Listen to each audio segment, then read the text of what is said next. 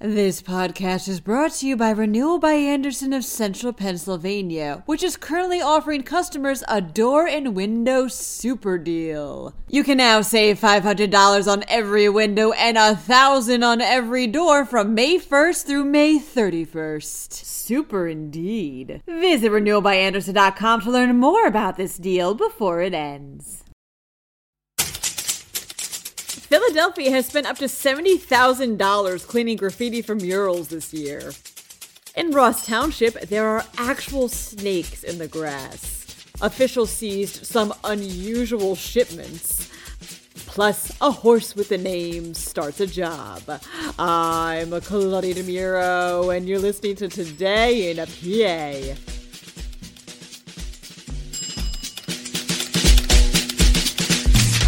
It's cost Philadelphia between $60,000 and $70,000 to remove graffiti tagged on murals so far for this year, reports Fox 29. PennDOT has been working in tandem with Mural Arts Philadelphia, also called MAP, and the Philadelphia Community Improvement Project to address this issue, which is plaguing public art, some of which that's been standing in Philadelphia for decades. Those found guilty of graffiti could face charges of criminal mischief, with the damage done determining whether the charge is a misdemeanor or a felony. Says MAP Executive Director Jane Golden, quote, it's a legitimate art form, but if you're going to write somewhere and you weren't invited in, then it's wrong and we can't condone it.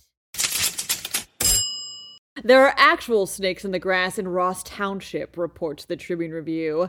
A three foot long albino python was reported near the baseball diamond in Ross Community Park last week and was bravely wrangled in by a police officer before getting taken to a nearby pet store where it's now up for adoption. Turns out, though, it wasn't the only reptile let loose. The same guy that released the python also reportedly released a seven foot rat snake, a seven foot Bredli python, and two ball pythons, both of which are about one and a half feet long. Why did he do this? Well, according to cops, he said he couldn't afford to feed them anymore. As of the recording of this podcast, cops are still trying to decide which, if any, charges will be filed against the unnamed man. The snakes also, as of the recording of this episode, remain on the loose. Customs officers in Philadelphia seized two rather bizarre shipments, one at the end of May and one just a couple of weeks ago, states Penn Live.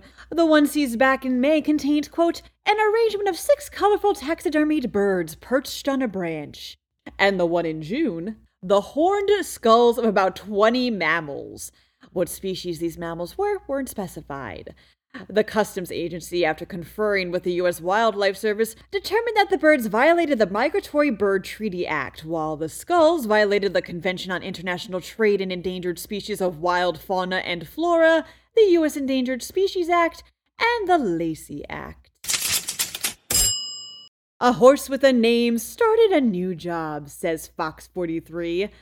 The name the horse goes by is Angus, and the job he started is the street patrol of the Lancaster City Police Mounted Unit. Angus boasts a height of six feet and a weight of almost 2,000 pounds and is officially the youngest horse active in the unit. The position Angus previously held was that of a carriage and cart horse in Michigan, but he was let go during the pandemic. Everything happens for a reason, Angus. That wraps up today's rather animal centric episode. For even more news beyond animals too, check out pennlive.com. And please remember to rate this podcast on Apple or Amazon and to share it around with your family and friends. Thanks in advance, and of course, thanks for listening.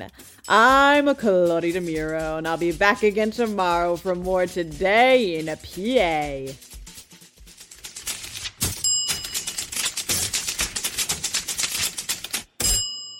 This podcast is brought to you by Renewal by Andersen of Central Pennsylvania, which is currently offering customers a door and window super deal. You can now save $500 on every window and 1,000 on every door from May 1st through May 31st. Super indeed. Visit renewalbyandersen.com to learn more about this deal before it ends.